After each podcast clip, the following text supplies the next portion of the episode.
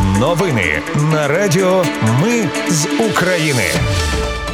Вітаю, це Радіо Ми з України. Мене звуть Анастасія Вихор і Ви слухаєте головні новини ночі та ранку 21 вересня. Вночі росіяни масово не атакували Україну. У Рівному через атаку зникло світло. У Черкасах влучання в готель є потерпілі. В Дрогобичі три влучання у промисловий об'єкт. А СБУ та військово-морські сили завдали удару по військовому аеродромі Саки в окупованому Криму. Про все це та більше за мить у новинах на Радіо Ми з України. Уночі росіяни випустили по Україні 43 крилаті ракети Х-101, Х-555 і Х-55, повідомили в Генштабі та повітряних силах. Вони летіли кількома хвилями і постійно змінювали курс. Сили протиповітряної оборони знищили 36 ракет.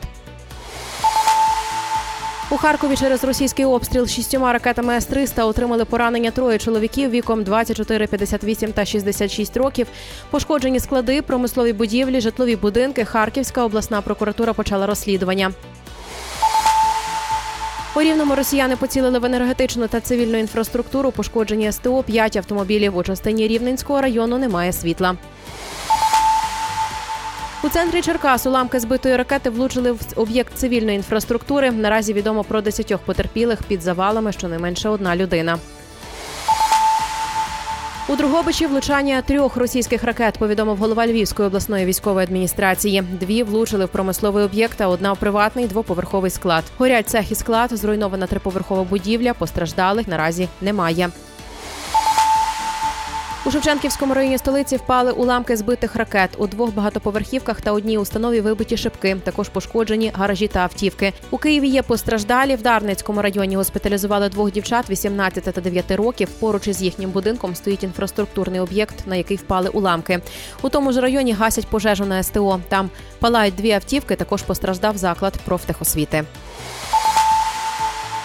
Начальник Херсонської міської військової адміністрації опублікував знімки з наслідками обстрілу Херсону. В обласній прокуратурі уточнили, що загинули три людини: жінка і два чоловіки. Ще п'ятеро поранені. Укренерго повідомляє про перші за шість місяців пошкодження енергооб'єктів в західному та центральному регіонах внаслідок ворожих атак. Часткові знеструмлення зафіксували в Рівненській, Житомирській, Київській, Дніпропетровській та Харківській областях. Внаслідок бойових дій та з інших причин без світла на ранок лишається 398 населених пунктів.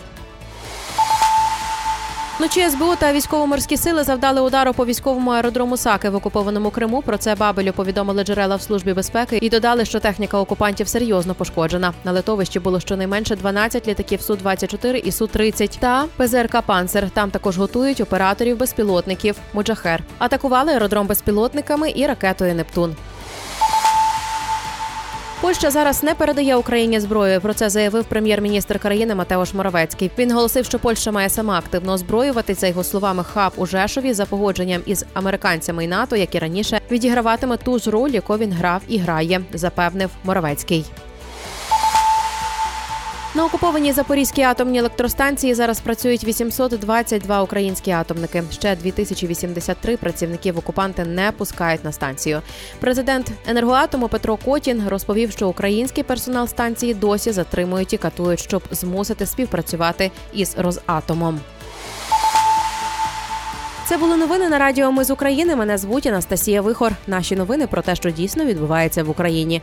Ми не робимо новини, зважаючи на чиїсь політичні чи бізнес-інтереси. У нас тільки реальні факти. Якщо на вашу думку, те, що ми робимо, важливо, підтримайте нас.